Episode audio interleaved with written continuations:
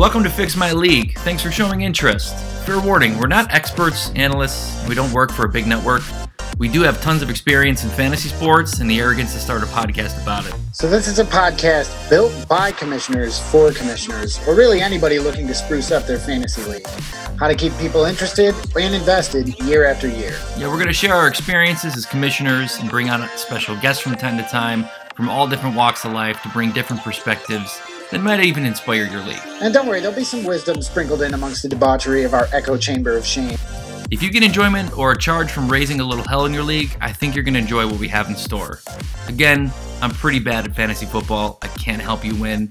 But if you need help distracting from how big a loser you are in your league, we'll help you put the smoke in smoke and mirrors.